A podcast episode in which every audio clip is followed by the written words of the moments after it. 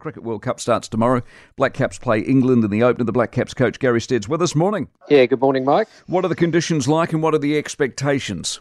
Uh, look, it's very hot here. We just arrived up in Ahmedabad today. It was about 34 degrees, I think, when we landed. Um, we we've got high hopes of doing well in the tournament, but uh, it's a long tournament, nearly goes for two months, and, and there's a lot of cricket to be played between now and then. So it's really just getting our head around this first game in two days' time versus England, which we're really looking forward to.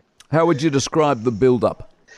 Uh, look, it's been a bit mixed in a way. We we went to um, England and, and had a series over there, but then we went to Bangladesh and, and took the opportunity to actually rest a few players up, knowing that this was such a long tournament as well. So it's the first time in the last week that we've got all the guys together. We've had two warm up games, which we, we played really well in, um, had, had a couple of nice wins versus Pakistan and South Africa, who are two good sides, but it's, it's hard to take too much from the warm up when you look at the uh, the order Netherlands, Bangladesh, Afghanistan, India, Australia, South Africa, Pakistan, Sri Lanka, do you target that or it is just what it is?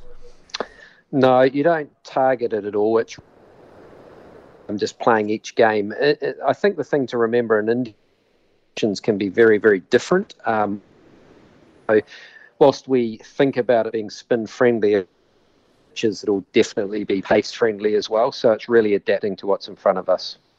Any sense of the results by the time you get through all of those games? I mean, what sort of shape do you expect to be in?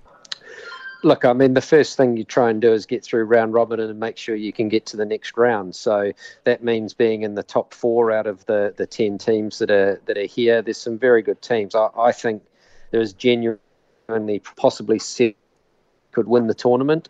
Um, so you're going to have to have results go your way throughout the tournament and hope that you don't get rain. Um, there's been a little bit around India uh, this early on, so you just want to make sure that you don't don't get um, affected by that early in the tournament. You seeing any improvement in the overall game globally? The Afghanistan's, the Netherlands, those are they improving?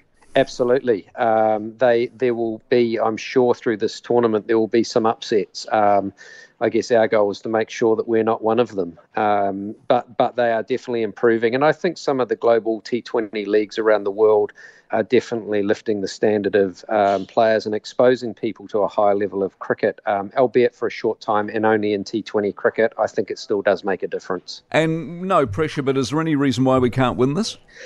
Uh, look, I mean, we need things to go our way. As I said, there's some very good teams, but we're not here to uh, to come second. We're we're here to try and win it. Um, we'll be doing our very very best, and as I said earlier, if we can adapt well and, and, and play well to what's in front of us, and then yeah, I think we are a chance. Well, good to hear. Go well. We'll talk again soon. Gary Stead out of India for us this morning.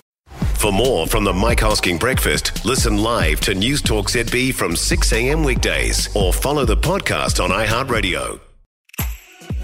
If you enjoyed this podcast, you will love our New Zealand Herald podcast, The Little Things, hosted by me, Francesca Rudkin, and my good friend Louise Airy. We focus on all the little things that you can do to make a positive impact on your life and to cut through the confusion from the health and wellness industry. Join us every Saturday to hear from the experts for all the tips and advice you need. Just search The Little Things on iHeartRadio or wherever you get your podcasts.